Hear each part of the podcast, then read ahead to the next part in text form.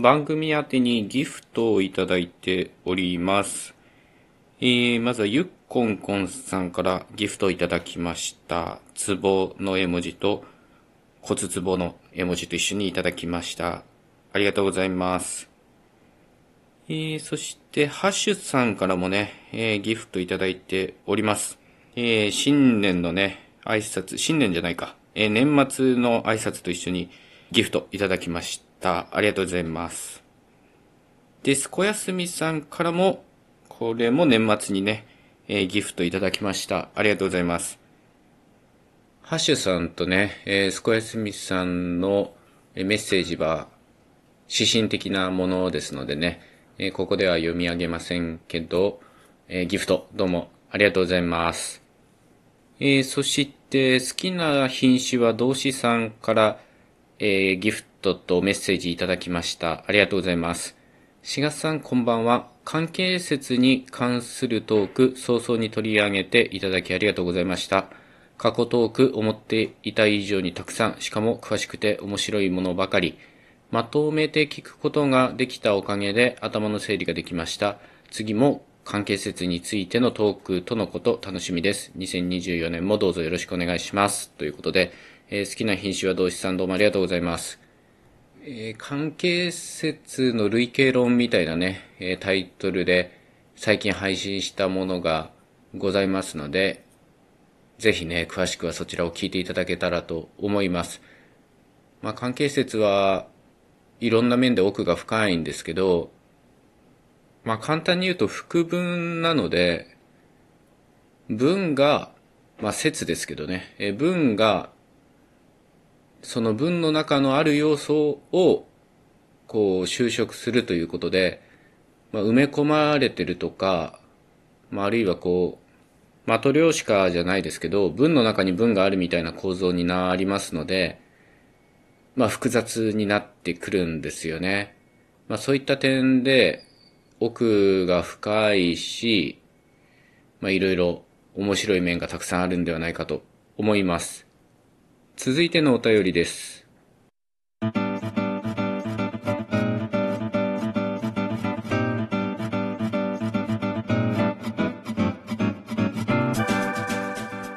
始まりました滋賀15の壺ライオン大好き松島智子ですえりょうすけさんからギフトと一緒にメッセージ、お便りいただきました。ありがとうございます。今日が新年、今年も配信楽しみにしています。朝の生活時間帯が変わってしまい、ライブをオンタイムで聞けなくなったのですが、連日途切れることなく配信されているのは本当にすごいなと思っています。前にも書いたかもしれませんが、志賀さんがやりたいこ、えー、やりたいと思われるスタイルでずっと続けていかれることを応援しています。そして続けるためにも、志賀さんのご健康が守られる一年になりますように、ということで、えー、りょうすけさんどうもありがとうございます。まあ、たびたび過去のエピソードでも話してるんですけど、ラジオトークというね、アプリで毎朝7時からえライブ配信をしております。で、世界の国々について学ぶっていうのが今やってるとこで、まあ、りょうすけさんはね、最近来られないということですけど、まあ、もちろんね、ご自身の生活が大事ですから、まあ、興味のある人はぜひ、えー、毎朝7時からね、聞いていただけたらと思いますけど、当然無理に来いとは言いませんので、それぞれの生活が第一なので、優先順位で言ったらね、ラジオトークなんか最底辺のはずですので、この番組を聞くよりもね、お日様の下で体を動かした方がはるかに健康的ですので、日々の生活で、えー、優先順位の高いものからね、順にこなしていって、まあ、余力があればというかね、朝7時に、まあ、特に何もないという方は、ラジオトークというね、アプリから朝ライブ聞けますので、え聞いていただけたらと思います。まあ、あるいはね、まあ、新年迎えたことですので、新しいこと始めてみたいとかね、朝活というか、朝の時間を有意義に使いたい。まあ、有意義かどうかは置いといてですね、えー、何かこう、活動するきっかけとして、この番組の朝ライブをね、ライブ配信を使っていただいても結構ですので、まあ僕の場合はそうなってるんですよね。毎朝7時からライブ配信するっていうのが、まあ生活のリズムになってますので、まあ何が何でも7時からライブ配信っていうのは欠かさずやってますので、そういう朝の活動の、まあきっかけみたいなものに、まあなればいいなとは思います。で、りょうすけさんのお便りにあったようにね、まあ健康第一というかね、まあ生活のリズムが崩れちゃったりとかね、まあ体調崩しちゃうと、まあ毎朝ライブっていうのはできませんので、まあ3年間ね、まあピンチヒッターの助けも借りながら、なんとか、えー、丸3年ですかね、えー、やっております。毎朝7時からライブ配信するっていうのが習慣化してますので、まあそれに伴ってね、いろんなものをね、習慣化してるんですよ。その7時より前の時間に、6時半から NHK のラジオで、ラジオ体操がありますので、で、その後、6時45分からラジオ英会話っていう、まあこれもラジオのね、えー、英語の講座が15分あるので、ラジオ体操やって、ラジオ英会話やって、で、7時からラジオトークで自分のライブ配信するっていうのが、まあ、ちょっとリズムになっててんですよね。で、その、ラジオ体操とラジオ英会話を始めたのが多分1年ぐらい前なので、まあだいぶね、朝のこのリズムみたいなのはできてきてんですよね。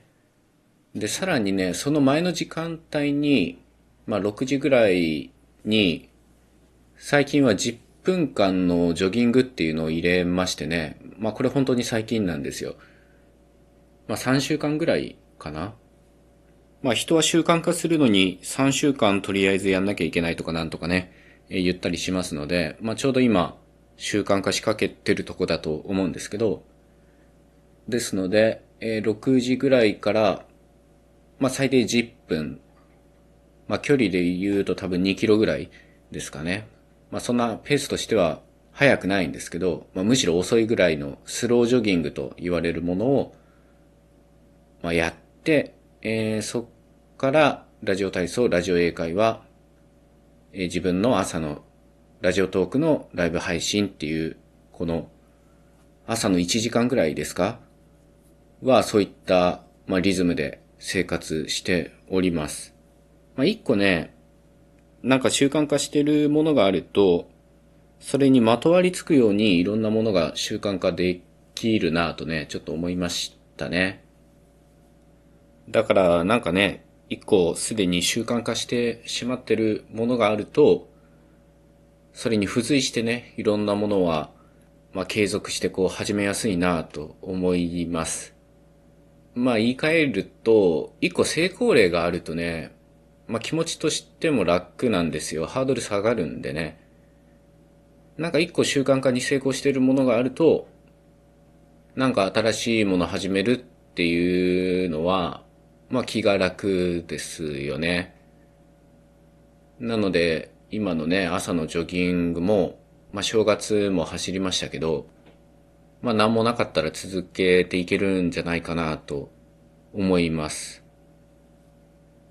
あとはデジタルミニマリズムとかね、あんまりスマホを触んないようにしようみたいなのも、まあ半年ぐらいだと思うんですけどね。まあそういったことも、まあ習慣化っていうか、まあ継続してできてるので、まあ偉いなと思いますね。手前味噌な話ね。もしね、何か習慣化したいと思う方は、まあ繰り返しですけどね、毎朝7時からラジオトークというアプリで朝ライブやってますので、まあどなたでも歓迎してますので、まあまずそれを聞くために目覚めるっていうとこからね、始めてみてもよろしいんではないでしょうか。まあ、ラジオトークの朝のライブもそうですけど、まあ、ポッドキャストの方も継続して、え、続けていく予定ですので、今年は番組4周年がね、あと2ヶ月くらいで、え、4周年となるわけですけどね。